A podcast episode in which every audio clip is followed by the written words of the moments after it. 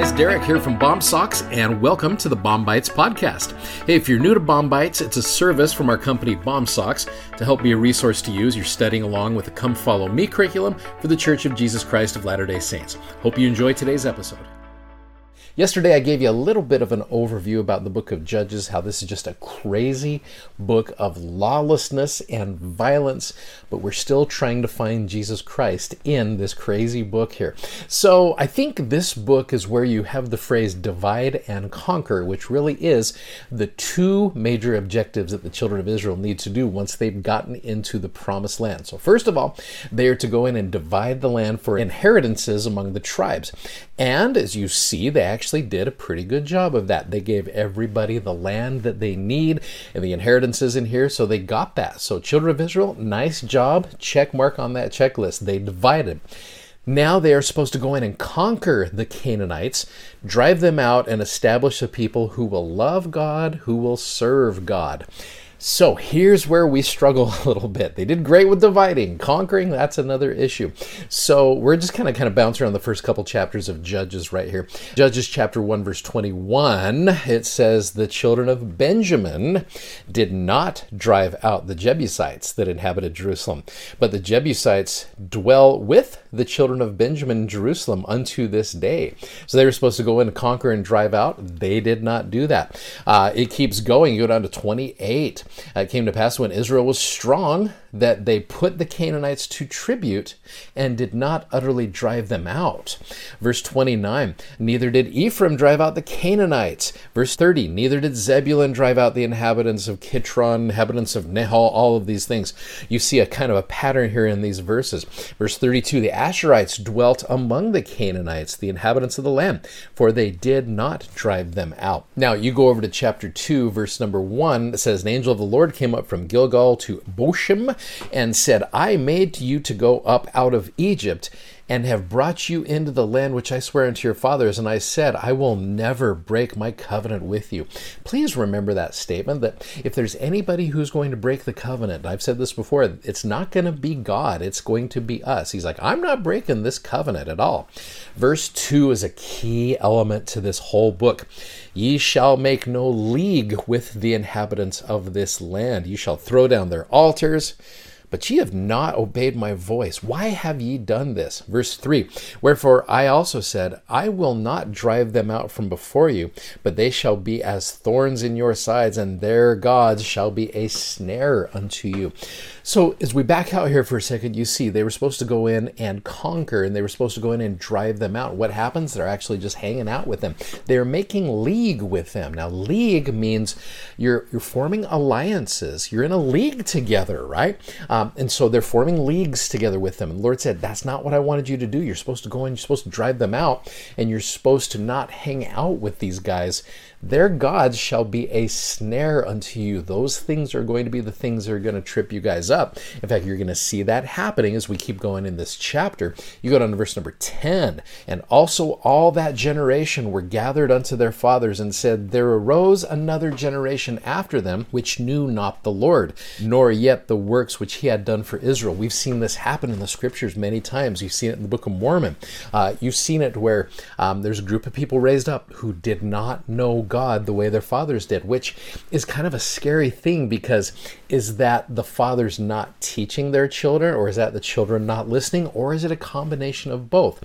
All I know is that when you start making league with the inhabitants of this world, it becomes easier and easier not to teach your children about that, and it becomes easier and easier for them not to learn those things as well. So it says the children of Israel did evil in the sight of the Lord and served Baalim. Now you go down, and they forsook the Lord God of their fathers, which brought them out of the land of Egypt, and followed after other gods. And the gods of the people were round about them, and bowed themselves unto them, and provoked the Lord to anger. The next verse, verse 13, talks about Baal and Ashtaroth. It's funny, I remember even back in my seminary days, I remember the names Baal and Ashtaroth that my teacher taught me about as we are talking about the gods that the children of Israel worship. Uh, in the Come Follow Me this week, it actually says that Baal was a Canaanite storm god, Ashtaroth was the Canaanite fertility goddess. The worship of these two gods indicates how important fertility of the land and of the people was to the Canaanites. The ways the people worshiped these and other false gods, including at times sexual immorality and the sacrifice sacrifice of children were especially offensive to God. So that's what they're worshiping as they go into here. Well, you go down to 16 through 19 of this chapter 2. It says, Nevertheless, the Lord raised up judges, which delivered them out of the hand of those that spoiled them. Now, you're going to see a pattern here that is very prevalent in Scripture. It's prevalent in the Book of Mormon. We call it the pride cycle in the Book of Mormon, but in the Old Testament, you see this right here in the Book of Judges. So the Lord raised up judges that delivered them. And then verse 17, and yet they would not hearken unto their judges, but they went, and I've always thought this verb is interesting, a whoring after other gods, and bowed themselves unto them, turned quickly out of the way which their fathers walked in, obeying the commandments of the Lord, but they did not so. And when the Lord raised them up judges, then the Lord was with the judge and delivered them out of the hand of their enemies all the days of the judge. For it repented the Lord, and thank goodness for a footnote there that talks about how the Hebrew root means to be sorry, moved with pity, or have compassion because of their groanings by reason of them that oppress them and vex them. So the Lord is having compassion on them. They're changing, they're turning to Him. Verse 19 And it came to pass that when the judge was dead, that they returned and corrupted themselves more than their fathers, and following other gods to serve them and to bow down unto them, and ceased not from their own doings, nor from their stubborn, another word for that is prideful way. So you see this pride cycle where again the Lord raises up someone to help them out. They're like, Thank you for saving us. This is awesome. And then they go back to those things and just keep going through that. And it's a cycle that we've seen through all humanity. You go through and you see it here in the Old Testament Testament, you see it in the Book of Mormon, you see it now in our world also.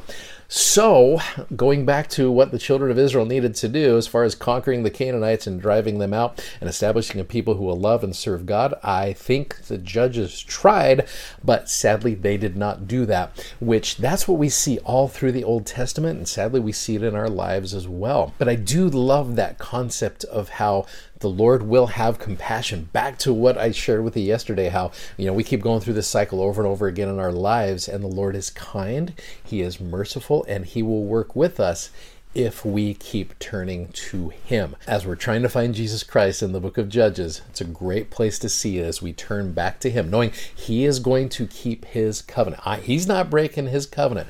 We are the ones who are going to do that. And as we show faith in Him, as we turn to Him, He's going to save us. And I believe that is true.